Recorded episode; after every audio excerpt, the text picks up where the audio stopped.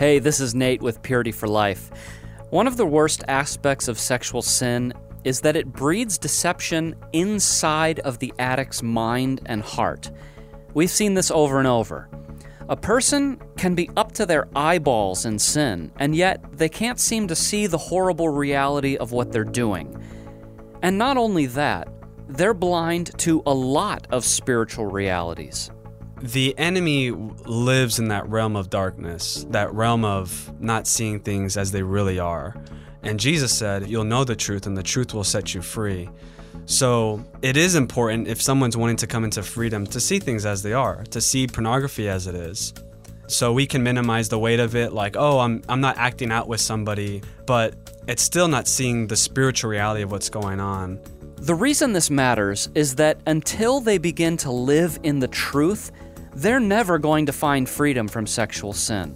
Jesus doesn't minimize it. You know, that the scriptures clearly teach that even just lust is equated with adultery in your heart. Um, so it is a big deal. And Jesus even talked about the radical nature of dealing with these type of things, where he talked about literally cutting off a hand or plucking out an eye. It is better to go to life maimed, you know, than go to hell with both intact. In this episode, we're going to talk about a number of different situations that we've encountered in our ministry, like a guy who doesn't think that porn is all that bad, or someone who's cheating on their fiance and doesn't see why that's wrong. And we're going to try to bring God's light to these situations. Thanks for joining us.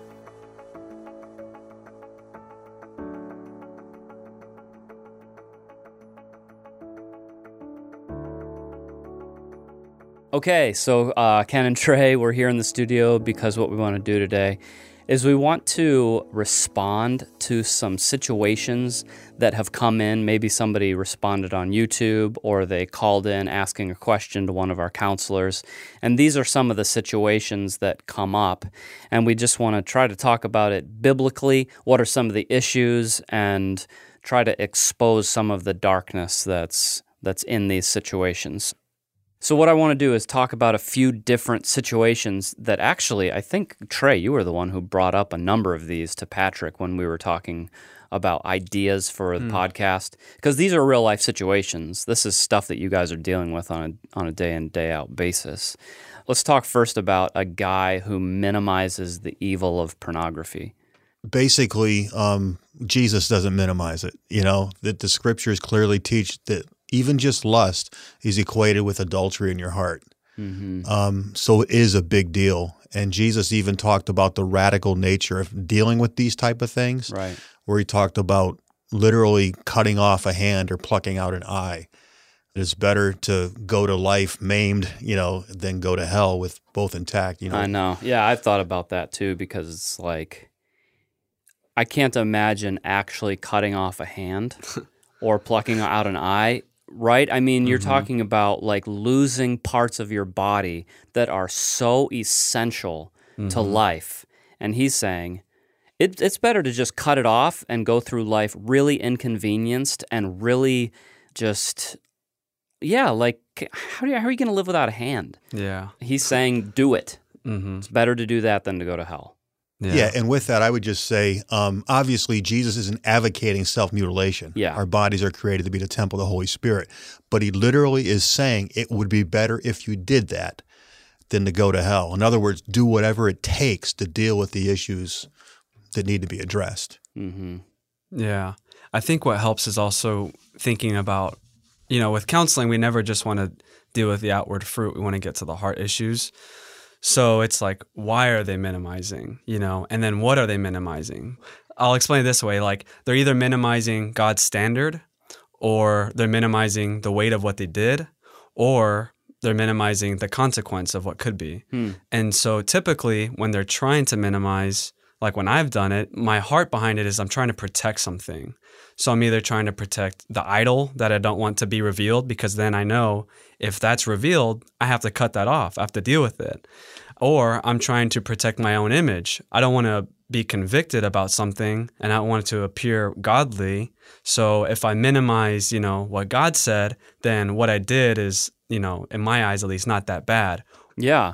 That's really interesting that you say that because I don't think I ever quite thought about it that way. That it's coming from this place of self protection. Mm-hmm. Like I have to minimize this, otherwise, I got to face it, and I just don't really want to face it, so I got to minimize.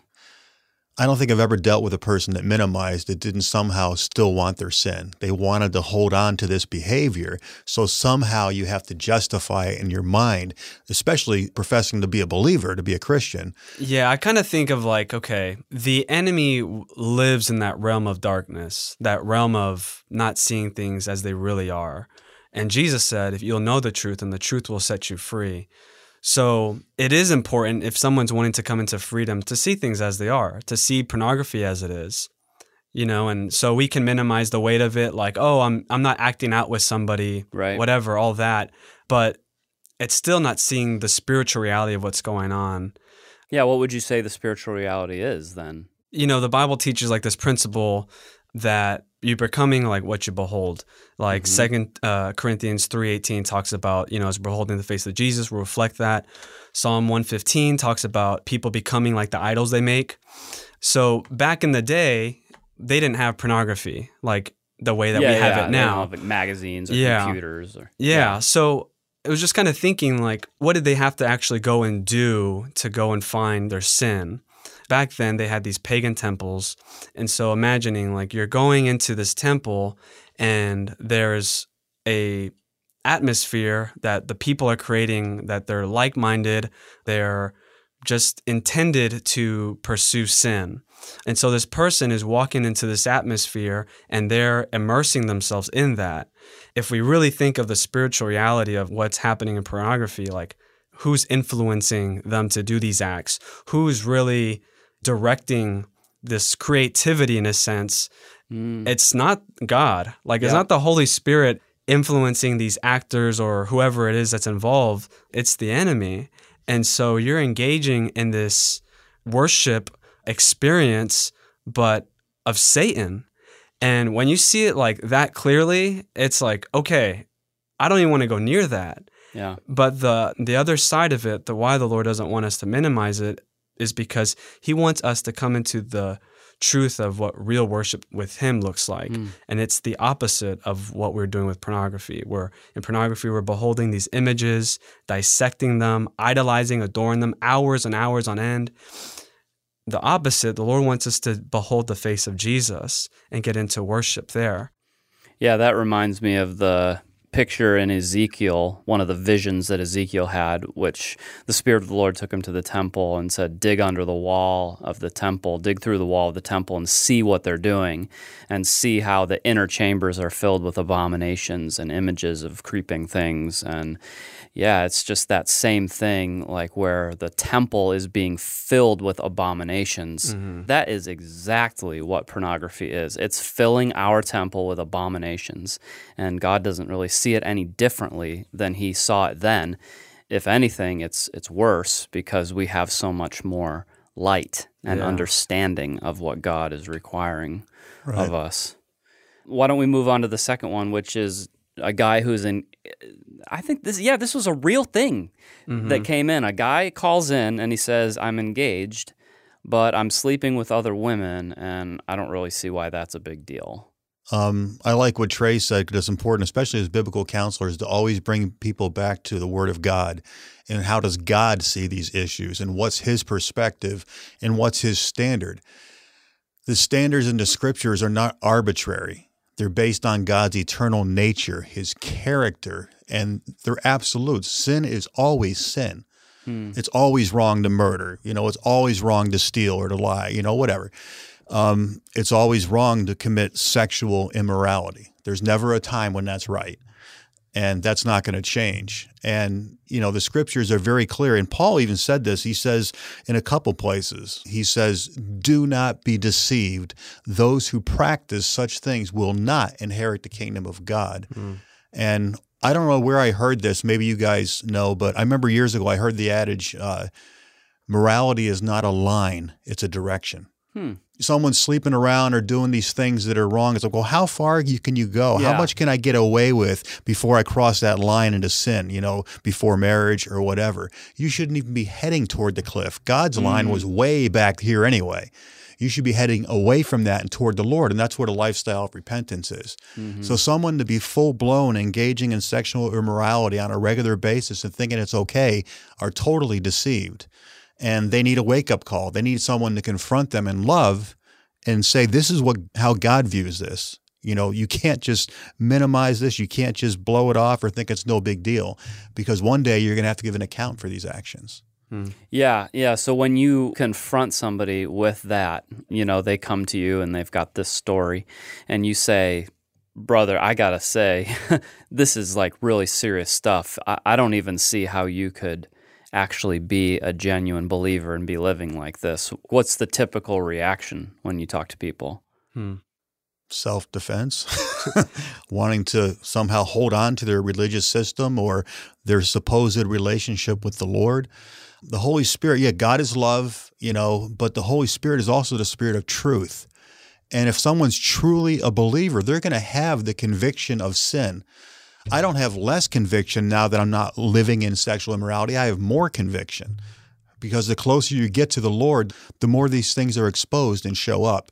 So I would really question someone's salvation, not just because they're living an immoral life, but because they're not even concerned about it. How, how could you not be concerned about it? Yeah, hmm yeah, If you're talking to someone that's in that you know situation, what comes to mind is they're already setting themselves up for adultery in a marriage. yeah. Um, like they're practically already doing that. Yep. So in some way, like the Lord in His mercy is intervening, where dealing with their sin now won't lead to as heavier and weightier consequences later. So the Lord is giving them an opportunity when they're being confronted with that truth to turn, so they don't have to bring a family, a wife into the same devastation. But most of the time, if you confront them with that, they like I mentioned earlier, they're minimizing because they want to protect something. If they see it as an issue, typically what they would want is they're wanting to find freedom or appease whoever it is while looking good doing it. Yeah, it's just when I when I hear that, it's like, man, what kind of a mm. husband is this guy going to be? Mm-hmm. Somebody who has zero concern for his wife Yeah. Or his his fiance at all. Like he is just he is getting ready to torture her with his actions and she is going to be so devastated if she doesn't mm-hmm. find out about this and break it off. I mean, it's just going to be a train wreck of of emotional pain for her.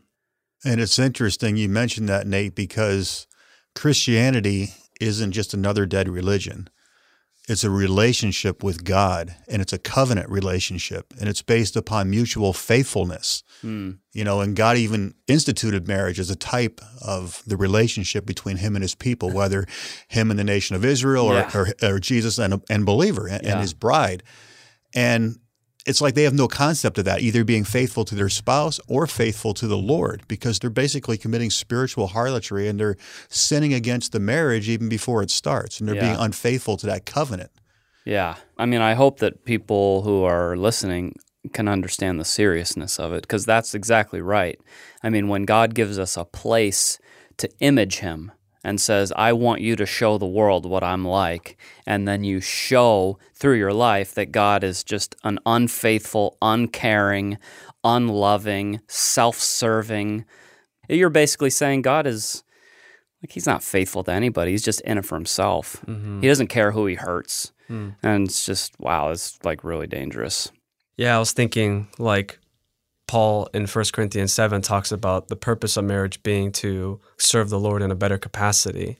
Well, this person who is okay with just sleeping around with people, that's not their frame of mind. They're not thinking, oh, yeah, I can't wait to get married so we can serve the Lord better because they're not trying to serve the Lord in their own singleness. Yeah. So, you know, they're really, like you were saying, they're in that frame of mind or have that heart motive of selfishness already. And so going into that marriage, you know, they're trying for the most part, they're wanting to get into that marriage for their own purposes.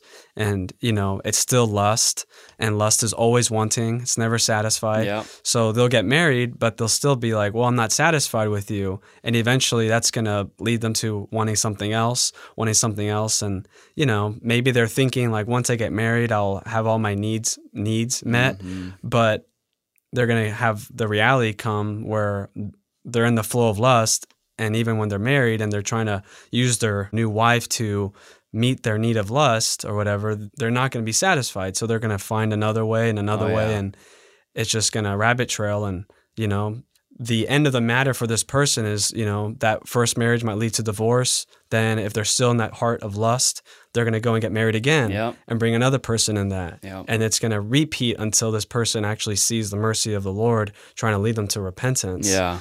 Let's um let's talk about the the next guy. Basically a guy who is like living an unrestrained fantasy life, but he thinks, ah, it's no big deal because I'm not actually doing anything. Like maybe I'm not actually viewing pornography. I'm not going to strip clubs. I'm not visiting prostitutes. I'm not sleeping around. But all of that is happening in his mind, but it's like, well, but I didn't actually do it. hmm Yeah, it's interesting because number one, this person's in a worldly mentality. You know, world says you can look but don't touch Mm. type thing. And somehow their behavior, their attitudes towards sin or what's right and wrong morality is being shaped by the world. You know, and Paul was clear. He says, Don't be conformed to the world in Romans 12, but be transformed by the renewing of your mind. And John said, You know, all that is in the world, the lust of the flesh, the lust of the eyes, and the pride of life is not of the Father, but of the world.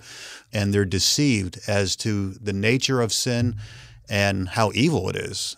You know, and it's really a heart issue. Just because you're not acting out doesn't mean, like Jesus said, that you're not committing adultery in your heart. hmm And also, don't kid yourself. Just because you're not acting out doesn't mean that you won't eventually get there. hmm You know, it's like a Pandora's box. Once you open that thing up, lust can just take over. It is addictive and it's a powerful thing. Uh, it was meant to be a powerful means physically of a man and a woman and his wife expressing mutual love. And it is a way to really cement the relationship together. And when you start getting into that in your mind, you're crossing lines you should never cross. You know, you shouldn't lust after your wife either, of course Right. but you know being attracted to your wife you know really it's like you should only be attracted to one person sexually and that's your wife if you're married and if not you just need to put those passions to death Yeah. I was thinking, you know, the person with fantasy, like they're minimizing the standard of God, like that's set. And then they're also minimizing the reality of what lust is. Like they're thinking this won't actually end up more than what it is. Like in their mind, they're thinking, I actually have it contained, which is like, no, you don't. like Proverbs uh, 6 uh, 27 says, Can a man carry fire next to his bosom and not be burned? Well, the answer is no, they can't. And so we're, you know, that person's thinking, well, I can carry this this flame of lust in my heart and it actually won't cause any ripple effect actions. But, you know, every guy who's in our program and even myself, like we didn't just jump into some of the sins that we committed. It started at that place of allowing lust to to feed and grow and build. So you know they're fantasizing but then fantasy doesn't become enough and they get into self-gratification well that's not enough i want to act out with somebody and then that person's not enough and it just snowballs into this place where like most guys you know who come into our program they look back and see like how did i get here hmm Yeah, I remember when I was I was dating a girl and we were trying to keep some kind of semblance of purity in our relationship. So we said, okay, we're not gonna kiss. You know that will like hold hands or whatever, cuddle or but no kissing. mm-hmm. And we were good for a while, but there was like a pretty strong temptation. Mm-hmm. And eventually we did. We crossed that line. And it was like something happened because once we crossed that line, it was like there were hardly any other lines. Mm-hmm. And I think that's pretty similar to a guy like this who's not dealing with his heart. There's going to be a time when he, you know, he might be thinking to himself, like, okay, I'm not going to cross any physical boundaries. But I would guess that when he crosses that physical boundary, there's going to be a lot of other lines that he crosses mm-hmm. right away because he's not submitted to the Lord in his heart at all. Mm-hmm. Without like r- real repentance, he's going to go a long way down that road. That's so true. And the other thing is getting back to the reality of the nature of sin, that it's ultimately a heart issue. And whether you're acting out or not before God, it's still sinful. You know, Paul lists these categories of sin. Those who practice such things shall not inherit the kingdom of God. And of course, sexual sin is in there, acting out with other people. But he said, a covetous man who is an idolater. You know, yeah. that covetousness is basically yep. the lust to gain something for self. And that's basically what sexual sin is, but in that, you know, in that way or whatever. So you're lusting after someone, you're objectifying something, then you're in that covetous spirit. Yep. And that means you're an idolater because instead of flowing in the love of God, you're in an opposite flow to get something for yourself. And that's the flow of the devil. Oh, yeah. So you're actually in the spirit of the devil, whether you act out or not. Yeah. That's what that's the posture of your heart. Yeah, and, and especially with fantasy, I think fantasy is probably just as destructive as pornography because it's accessible I mean, now pornography is accessible a lot more than it used to be, mm-hmm. but fantasy is literally a second away at any given time. You mm-hmm. can be sitting in a doctor's office, but in your mind, you're doing all kinds of filthy things, or sitting in class, or sitting in church. And right in your mind, you're committing all kinds of filthy acts, all kinds of sinful acts. Mm-hmm. And yeah, you're right. Jesus basically says, and the biblical writers basically make it pretty clear that if that's the posture of your heart, you're doing it. Mm-hmm. That's what God sees is a man doing the things that he's fantasizing about. And yeah, it's really dangerous. Yeah. Yeah. And I think for the guy who is, you know, wanting to overcome their sexual sin, but they're struggling with fantasy, they need to have that line drawn in their heart of okay i won't entertain this. Because as they entertain it that image becomes more and more vivid in their mind and more and more vivid. And then there's more things added to it. And they really they're creating this mold of what they want and it's all selfish they're creating this mold of what they want and it's just growing and growing and growing they don't see it. It might not look outwardly like they're getting further than they are, but spiritually in their hearts, they're going further and further and further, which means they're getting farther and further from actual freedom, which would be yeah. cutting off the sin and confessing immediately, you know, when that fantasy comes up of, okay, this is what's going on, Lord, and confess it to the Lord, and then turning from that. Yep. And even with that, like we were mentioning earlier, you know, they're they're worshiping this thing Mm, like yeah. in their mind, in their mind's eye, it's consuming with their thoughts. And so if they're really wanting freedom, when they, they turn to the Lord in repentance, drawing a line in the sand with fantasy, they are bringing themselves back into fellowship with the Lord and giving the opportunity for the Lord to give them the life that He really intends to. All right, we're going to take a quick break from the interview because I want to play a short talk that Pastor Steve gave to the students in our residential program. He touches on a few things that are really relevant to what we've been talking about. I was looking in Luke 3, and it says, The word of God came to John, the son of Zacharias, in the wilderness. And he came into all the district around the Jordan, preaching a baptism of repentance for the forgiveness of sins. In verse 7, so he began saying to the crowds, who were going out to be baptized by him, You brood of vipers, who warned you to flee from the wrath to come? Therefore, bear fruits in keeping with repentance.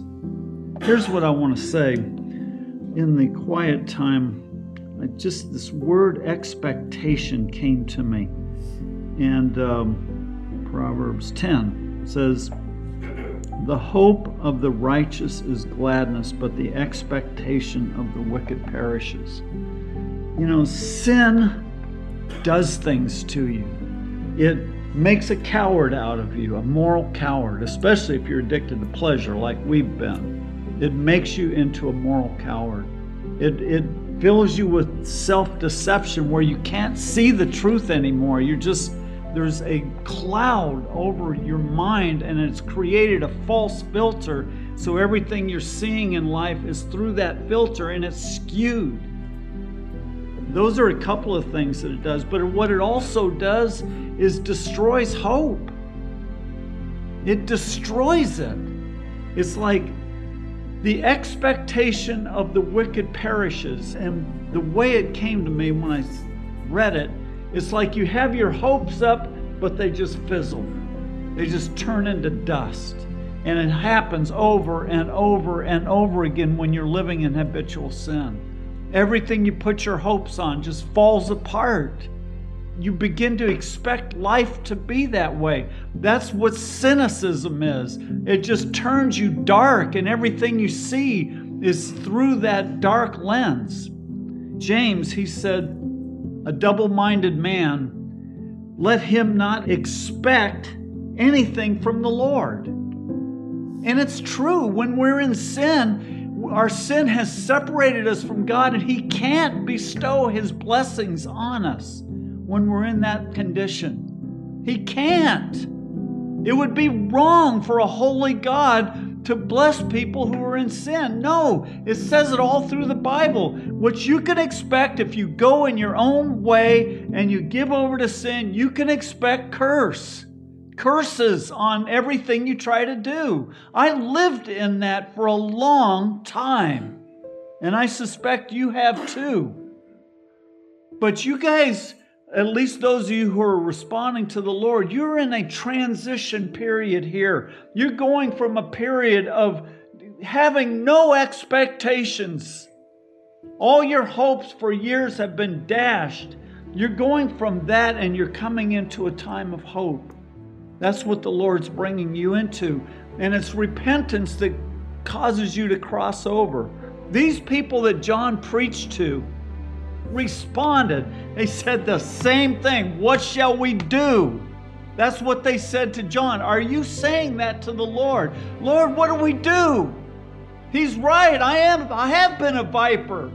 I have been all these things. It's true. That's the first place you've got to come to that. Quit pointing the finger at everyone else and look at yourself at your own heart and let God deal with you. If you'll do that, He's going to bring you into something else.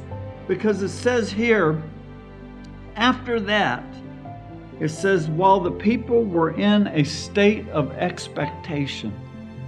What an awesome thing to live your life in a state of expectation when you're expecting the Lord to come to you and to bring his blessings and to fill your heart with goodness and gladness and hope. It's such an awesome thing, but you don't get there by your own way.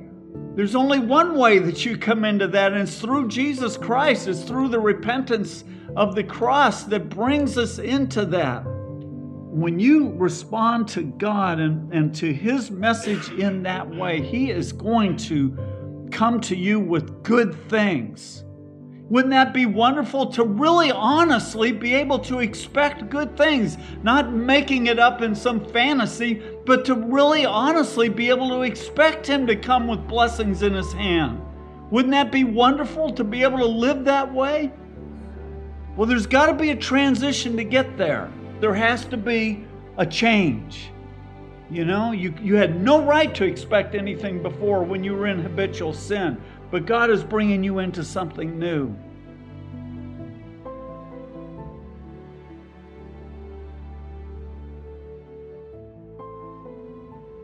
One of the next points that I want to talk about is a man who's blaming his wife for him looking at pornography or whatever, we definitely have people call in and say, well, it's my wife's fault. If you've got a guy who is constantly fantasizing those fantasies are coming from his own desires. So he's got situations and he has characteristics and body types and actions that he loves. And that's coming from his own heart. Now it's becoming really entrenched in him. So then when he gets into married life and his wife isn't a porn star, Mm-hmm. and she doesn't want to do some of the things that he has fantasized about, and she doesn't look like his fantasy women, then yeah, it's really easy to be totally dissatisfied and then to start blaming his wife and say, well, you know what? If you're not going to meet my needs, then I got to go somewhere else. So I'd like to talk about this a little bit. What are some of the things going on here? Lust is demanding. You know, if if someone is giving themselves over to that mindset, then that lust is never going to be satisfied. So not only is it sinful, but you're putting your wife in a position that she could never, like you say, live up to that fantasy. And it's interesting. I say the apple doesn't fall far from the tree. In the garden, the first sin, Adam blame shift. It's the woman you gave me, you know? wow, yeah. And somehow, you know, it's my wife's fault I'm doing these things. Even if your wife is sinning against you, it's never right for you to sin. And it's also an immature view of marriage. You know, what can I get out of this relationship? Yeah. But in, in the Pauline description of marriage in Ephesians, he talks about, you know, Jesus is the example. He's the bridegroom. We're the bride. We're supposed to lay down our life for our wife, not sin against her or not, well, she's not meeting my needs, so I'm going to go out and meet my needs. It's supposed to be sacrificial love. Mm. And I would say in a truly Christian marriage where they both know the Lord, if the husband is really modeling Jesus to his wife, that woman is going to respond and he is going to have his needs. Really, he's going to be fulfilled and satisfied the way yeah. God intended through that marriage because it will be reciprocated. Yeah.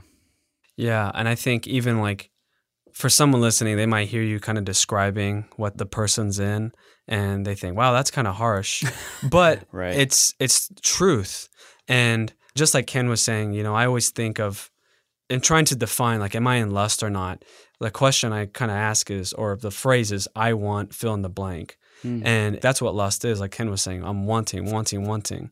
And with their wife, you know, that's kind of the frame of mind that they're in. Like, I'm just wanting more. I'm wanting more than what you're giving me. And the solution to that is seeing the blessing that the Lord's giving them, which mm. is why gratitude is so important for a Christian or a, a, man who's wanting to come out of sexual sin, because the phrase I use for gratitude is I have fill in the blank. And they're acknowledging, like, huh. this is yeah. what I have, this is what I have, and this is what the Lord, not even what I've had, this is what the Lord's giving me. So, in one sense, like, lust is this arrow that's going in this direction of wanting, where gratitude's going in this direction of what I have, what the Lord's giving me. And so they're in polar opposites. When you're in that place of gratitude, and you're thankful for what the Lord's given you, you're satisfied. And you can have less than what you actually want, but be satisfied because mm. your eyes are on on that. That's where your heart is. Yeah. I, I do think sometimes we need kind of like a shock to our system of the reality of what's happening on the inside. Mm-hmm. Um, but the thing I'm really grateful for is that when we acknowledge that, I've always found that it's like the tone of the Lord really changes. Mm-hmm. You know, once we acknowledge, wow, I've been treating my wife so horribly, he doesn't just like keep beating us. He's like, "All right, let me let me teach you how to love her. Mm-hmm. Let me mm-hmm. teach you how not to blame shift. I love you. I want to see you come into a a much better frame of mind and spiritual condition." Mm-hmm. So those hard words sometimes are really just intended to bring us to repentance. And then the grace of the Lord just overflows to us. That's what's amazing to me about his grace. Yeah, absolutely. And I remember uh, just getting back to what Trey said before about the truth. You know, the truth is what sets us free. And telling a man how evil this mindset is, telling a man how selfish that is, it's not going to be a very palatable message. it's just not. You know, we right. don't want to hear that about ourselves. But like you said, Nate, what freedom comes in. You know, and I was thinking about flipping the script on this. Okay, you're supposed to love your neighbor as yourself, esteem others better than yourself. Your wife is your closest neighbor. And if you're not willing to do it there, he's probably selfish in all his relationships. Mm. But what would he think if his wife was doing that? Yeah. Would he justify that? Well, I treated her bad. I guess it's okay. how would how would he respond if it was uh-huh. if it was on mm. the opposite, you know, yeah. foot? Yeah, it is amazing to me, just kind of as a background for those who haven't been in ministry to people in sexual sin for a long time. Um, it's amazing to me how often, like a guy could be sleeping around with prostitutes and viewing pornography, but then his wife threatens to divorce him and he like loses it. It's like the worst thing has happened. How could she do this? You know, it's it just shows the blindness. Mm-hmm. You know, you've treated her like trash for decades and now she's she's done with it and you can't fathom how she could do this to you. Just it's bad. It is amazing. and he's already broken the covenant, and now she wants to break it, and he's upset. Yeah. Yeah, it Yeah. just kind of just gives testimony to Hebrews 13 about the deceitfulness of sin. Like it really is deceitful. The more you're in it, the less uh, clearly the lines are now. And so crossing it becomes easier and easier. And what became black and white is now gray. And that's what even makes it so hard for guys coming out of it is because they're so blinded to what is really truth. You know, going back to what Ken referenced with John 8, you know, you'll know the truth and the truth will set you free. Well, what is that truth? Like, it's his word. Mm. And getting into his word creates that standard of this is what God says it is. And truth really does have a way of setting people free. I mean, think about it. If we watch a documentary on like how a certain food is made and we find out how disgusting it is, like anytime you try to go eat it, you're like, no, I know what this really is. No more hot dogs. Yeah, exactly. yeah, exactly.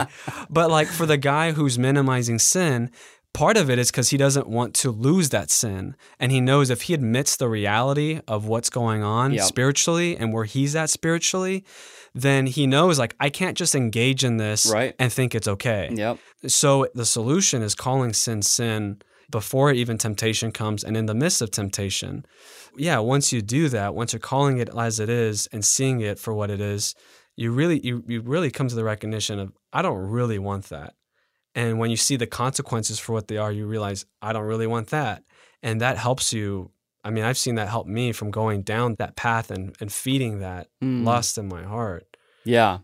Yeah. The next situation we were going to talk about was a guy who isn't blaming his wife, but blaming God. God hasn't sent me a wife. How could he expect me to stay pure? I've I've read that comment on YouTube a lot in our videos. Like, well, if he wants me to be pure, then why doesn't he send me a wife? What's going on there? Well, it's interesting you mentioned that. I go back to the garden. Now, instead of focusing on the woman, it's God. It's the woman you gave me. Yeah. You know, blaming God because the lust of his heart aren't being fulfilled, that God's somehow holding out on me. I remember years ago, John Piper had an editorial in a newspaper, and he talked about abstinence apart from marriage. And someone wrote a scathing response to that editorial. He goes, If I'm not married, you mean I'm supposed to have no, se- I'm a man, I'm not have sex for the rest of my life? And he brought out a basic thing. He's like, Jesus Christ was the most authentic, the most fulfilled man that ever lived, and he never had sex. Mm. We've equated sex with an actual need. I have to have this. Right. Like food, water, you know, Oh yeah. Yeah. a biological necessity. if I don't have it, I Yeah. can't survive. I can't even survive without this. And and the problem is in our sexualized culture, we've put sex at the top. You know, we've put sex at the top and it's not. mm-hmm. You know, there's other things, the spiritual component of man. You live forever, having a relationship with God, having wholesome relationships Mhm. with other people. That's what really satisfies. And sexual immorality is just a cheap substitute for that. Yeah. Yeah, I look at this too and I see that it's it's easy for us to do this where we think that obedience to God is circumstantial. Hmm. Like this guy is basically saying I can't obey until my circumstances change. Hmm. And then I'll be able to. So my purity is conditional on having a wife that I can you know, release my sexual tension or however he sees this. And it's like it totally takes God out of the equation where not even God can make me pure, Mm-hmm. you know? And that's one of those things where we just have to humble ourselves to the word of God Mm-hmm. that yes, he can make us pure without a wife. He can give us a pure heart so that we're not looking to a woman to fulfill our needs. This is what we have continued to talk about that lust is all about. I want you to fill my needs. Instead, like our life is headed in a different direction. I'm going to give. My life is going to be one of giving. Yeah. And then I can be pure in any circumstance. Mm-hmm. Yeah, it's really at the heart unbelief. Unbelief that God can keep me pure, being single, and unbelief that God can actually be satisfying more than sexual things. Mm. So that person's thinking, I need sex to be fulfilled. But really, what ends up happening is now they're dependent on that thing. And so now they're enslaved to that. And so even if they had it, you know, they're still bound by that thing. So they are actually forcing somebody to continue to, you know, meet what they're wanting. And again, they're never satisfied. Yeah. But I think of like First Thessalonians 4, where it says, This is the will of God, your sanctification, that you should abstain from sexual immorality, that each of you should know how to possess his own vessel in sanctification and honor, not in passion of lust like the Gentiles. And that's what the Lord wants us to to live in, especially as single men, controlling your own vessel. Yeah. Um, you know, we know that marriage doesn't satisfy that lust. Like, if that was a solution to sexual sin, then we should have no married guys in our program. Yeah. But right. the reality is that almost half are married guys. And these are men who have fed their wants and it never satisfied and continued and continued and continued. So if they're not able to control their own vessel while being single, you know, marriage isn't going to solve it. Well, I think it just does need to be said really clear, too, Mhm. that marriage doesn't help, it Mhm. doesn't solve it. Yeah. So, I mean, there's probably guys listening right now who are thinking if I could only get married, then I could get pure in my heart. And we're here to tell you that for 35 years, we've been dealing with this and we've never found anyone where marriage was the cure. Mhm. So, like, you're not going to be the first one. Yeah. Yeah, ex- exactly. You know, kind of the solution, like how can a young man stay pure, is what the psalmist wrote in Psalm 119. He says, by guarding it according to your word. We have to go back to the word, like guarding our path by the word, setting that to be the standard that dictates my actions and the weight of that. Living in that reality, the reality of the word, keeps my path pure. And if you really allow God to transform your thinking through the Word of God, it will transform the way you respond to sexual sin and Yeah. sexual temptation. But I wanted to go back to what Trey mentioned about unbelief. It's not just unbelief in God being able to keep you and God being satisfied, but it's also maligning his nature and character. God hasn't given me. In other mm. words, God's holding out on me. And I thought it was interesting. Mm. Adam and Eve were in paradise.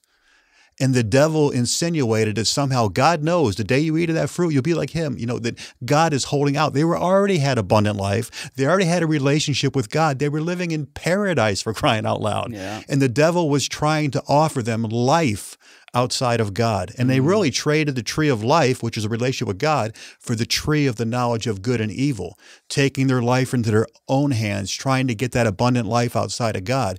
I mean, that's really the epitome of sexual sin, eating Yeah. off the wrong tree. If we're not going to be satisfied in God, nothing else, including sexual lust, will ever satisfy. Yeah, this is all so good. And I think maybe we could end by just kind of talking a little bit about how we've seen God bring people out of this. Because we're talking about the darkness of sexual sin, and we've, we've kind of laid out some pretty serious things here. But our ministry isn't founded on just telling people all the things that's wrong with them. It's like we want to lead people out of this darkness and into God's light. mm-hmm. Yeah, for me, I had to come to the realization that I was minimizing to protect something, which was whatever I was protecting was an idol. And for me, that idol was a relationship I didn't want to lose. It was a position in ministry I didn't want to lose. And because those were my idols, or in a sense, that was my goal, all my actions were dictated by attaining that goal further. But I had to realize, though, I was serving those idols and not Jesus. When the Lord showed me that, I was able to repent of it, but then turn to, okay, Jesus, I want you. And if I really want you, I'm going to do whatever it takes to find freedom. And that means I'm going to live in the light. I'm going to call sin as sin. I'm going to obey your commands. And part of that, turning from, okay, what was previously now I was idolizing something, I was worshiping something that wasn't Jesus. So in repentance, now I'm turning to worshiping Jesus. Like Romans 125 says they worship the creation versus the creator. Yeah. Well, now I'm going to turn my heart and get into worshiping Jesus. Yeah. And as I get into worship, as I read his word and just look at his heart behind his commands, not just like, oh, he's telling me not to do something. Well, no, mm. what's his heart behind this? Like he's protecting me from going this route or he's wanting to bring me into something. And, you know, just like John 10, 10 says, you know, he wants to give life and life abundantly. Mm-hmm. And I would just challenge anybody who's wrestling with being single and believing the lie from the enemy that God can't really satisfy you, like that's not true. But you don't know what you don't know until you actually taste and see that He's good. You'll see that in worshiping Him, obeying Him, being content in being single and following Jesus, or even being married but finding contentment in the bounds that God's given you, you will be satisfied. You will be fulfilled. And following Jesus won't feel like white knuckling anymore, but you'll actually be walking in the power of God because there's actually life in that relationship. Yeah, I would say for me, um, you know, God is light and in him is no darkness at all. And God is constantly calling us into the light, into himself. Jesus said, Walk in the light while you have the light, that you may be children of the light. And for me, it's like my idol or what I didn't want to lose was my reputation. That was definitely it for me. Mm-hmm. I didn't want people to know what I was really like, maybe fearing rejection or whatever. But if someone is willing to come in the light, and for me, I got desperate enough that I got to do something. It wasn't comfortable. I didn't want to do it. Right. But if you're willing to come into the light, there is tremendous freedom in that. And if not, you're just going to stay in your sin and you're going to be stuck. And really having an understanding of who God is. You know, Jesus said that it's more blessed to give than to receive. And I use the analogy with guys all the time because it's so vivid, graphic, and just basic and easy to understand. When you're living in sexual sin, you were created obviously to be in a relationship with the Lord and to flow out from there. So you're like a black hole. Self is on the throne of your heart. If you draw a circle, that's your life. And you're like a black hole, sucking the life out of everything around you, just taking, taking, taking, taking. Mm. But God created us to have Jesus as the center of our life. And you're like a sun, S U N, radiating the glory, the, the light, the warmth, the love of mm, God to other mm. people. And that's where the fulfillment comes in. Hmm. Because then God's able to fill you and satisfy you. And God's an abundant God. The overflow is what the ministry is. It's the overflow of God's life and presence in you that reaches out and blesses other people. Hmm. It's totally counterintuitive. It mm-hmm. is. Yeah. But it's when you give your life away that you find true life. And when mm-hmm. you invest in the needs of others, that if you can become passionate about giving like you were about getting your lust, your whole life will be revolutionized. Hmm. Yeah. Yeah. Um, for me, I was just totally out of it when I came to Pure Life and like so out of it spiritually. I was pretty satisfied at some level in my sin. Like I had experienced some of the consequences and I mm-hmm. wasn't feeling that great, but overall I was pretty satisfied in my sin. I was just pursuing what I wanted and it was the Lord's intervention. He mm-hmm. was seeking after me and brought me to pure life and at one point i just basically said like okay lord these people are telling me that something's wrong in my life. I don't see it. Just show me what it is that you want me to see. And that's when he just started to dig so deep in my life and pull up all the darkness and the reality. Like all i could see at that point was how arrogant i was how hard-hearted selfish self-righteous self-centered. It was mm-hmm. just like all i could see at that point was my sin. Hmm. So he was just dealing with me and disciplining me and chastising me mm-hmm. and then calling me to real repentance, which for me, it took quite a while because I didn't even really know what real repentance was. Mm-hmm. So I was like trying my best, kind of, but a lot of it was just self effort and mm-hmm. self righteousness. But in the middle of that, he was just leading me onward to him, making me hungry, making me desperate, making me mm-hmm. just want to have him living in my life in place of me. And over time you know he he did it he did what he wanted to do and it's been 14 years of that you know of like him just constantly and continually showing me there's more I have more for you. I have more of my life to give you. Mm-hmm. There's more in you that is still not right, and I want to I want to mold you and shape you even more. So, Yeah. what a journey. Can I say one last Yeah. thing? In my own testimony, I was always getting caught in my sin. And so that led me to more and more minimizing my sin. And the verse that came to mind was like Proverbs 28 13. He who uh, conceals his sin will not prosper, but he who confesses and forsakes it will obtain mercy. When I was in the program, I didn't want to confess and forsake my sin because I thought the result would be the same thing as when I got caught in my sin. And it took me actually stepping out and confessing and forsaking my sin, bringing it to the light, not minimizing it, to see that God actually wants to show me mercy. For the person who is scared of bringing something to the light, scared of calling their sin sin, scared of seeing the reality of where they're at, if they're actually confessing and forsaking in sincerity, God wants to show them mercy. Yep. Um, and I think also for the guy who's minimizing, a lot of times, like Ken said, you know, we want to minimize so we don't have to come to terms with where we're at, our reputation, our image. Yep. Because what ends up happening when we admit where we're really at, we just see, I'm wrong.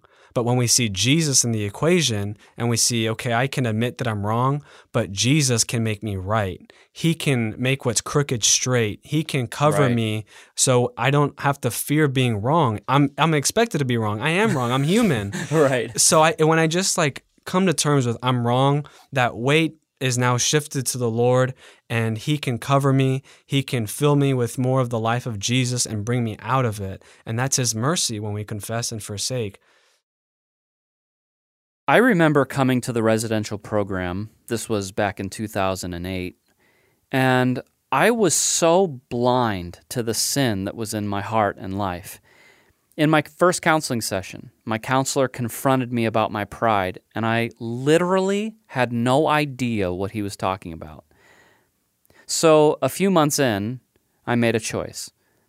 I was going to allow the Lord to reveal to me what He saw when He looked at my life. And I've shared this story a number of times on the podcast because it was such a crucial moment for me. Over the next few months, God began shining His light into my darkness. And I have to say, it was really, really painful. I started seeing things about myself that I had never seen before. Sexual sin, obviously. But the things that really stood out to me during that time were my pride, my arrogance, my hypocrisy. I had been in the church my whole life, and I had been pretending like I was godly. But then behind closed doors, I lived for sexual pleasure, pornography, self gratification, and sex with my various girlfriends.